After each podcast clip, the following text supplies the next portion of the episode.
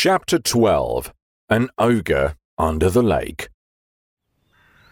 Spring came knocking, awakening insects in hibernation.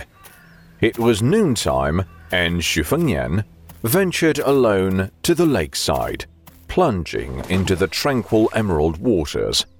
The lake water was fluid, as if having a life of its own.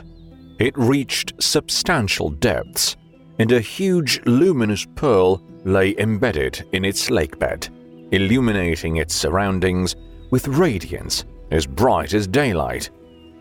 A towering water ogre, over seven cubits tall, sat cross legged in the mud, his left hand and both feet shackled in iron chains to three respective iron balls weighing up to several tons each. The water ogre opened his eyes looking at the only living man he had been able to see in over a decade. Xu Fengnian made a hand sign indicating he would bring more cooked meat a while later.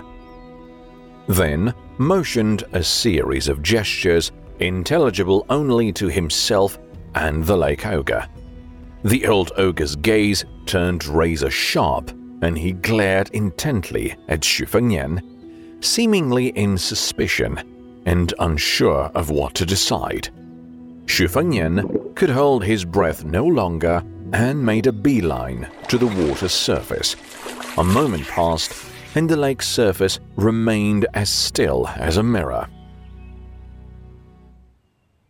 Somewhat disappointed, Xu Fengnian sighed. Just sword, my girl. Looks like I have no use for you. That old ogre's happy to stay below like a wimp.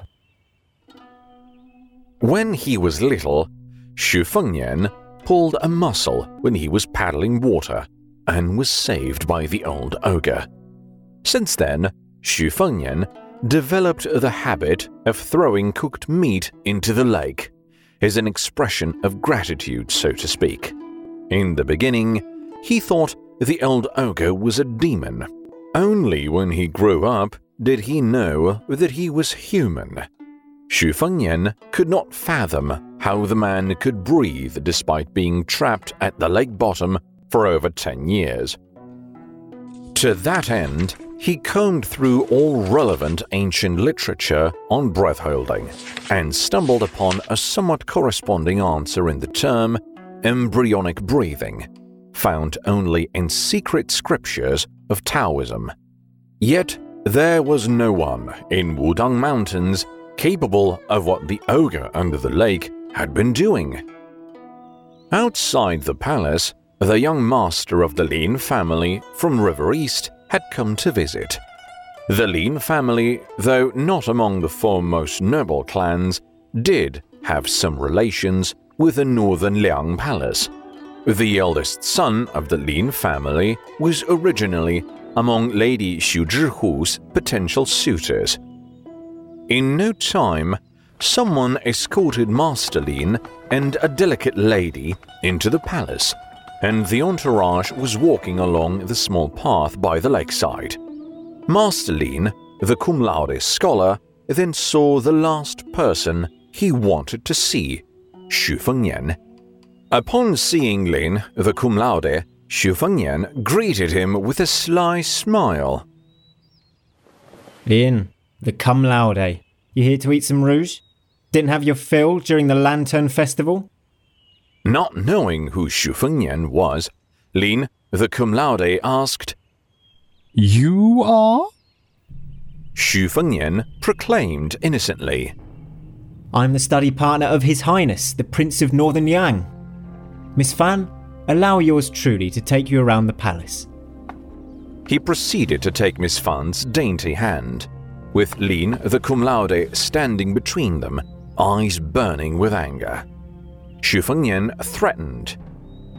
Do know your place. I'm the study partner of His Highness, so chew on that. Lin the cum laude had turned pale, but he refused to make way. The girl said soothingly, Master Lin, it's all right. I've long wanted to look at the scenery by the Ting Tingchao Pavilion anyway. Before walking off with the belle, Xu Fengnian instructed the second steward Tell Xu Shao not to show up. We'll see what happens in three or four days.